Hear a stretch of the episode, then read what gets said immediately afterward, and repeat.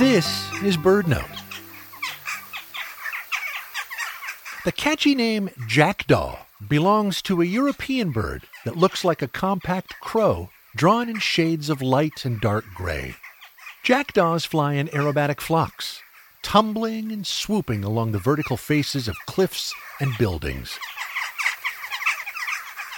They're comfortable around people, which helps explain their place in folklore for many centuries.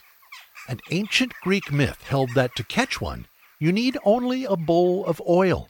Attracted to its own reflection, the bird will fall face first into the oil for easy capture. Some cultures saw the jackdaw as a predictor of rain, others as a savior of crops, or possibly an omen of death.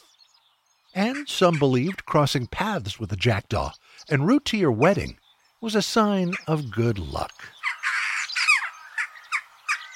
Pairs nest in cavities, and flocks roam open country parks, farmland, quarries, and churchyards.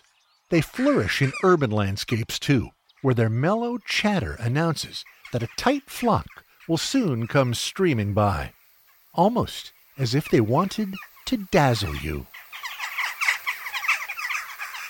For BirdNote, I'm Michael Stein. Today's show is brought to you by the Bobolink Foundation.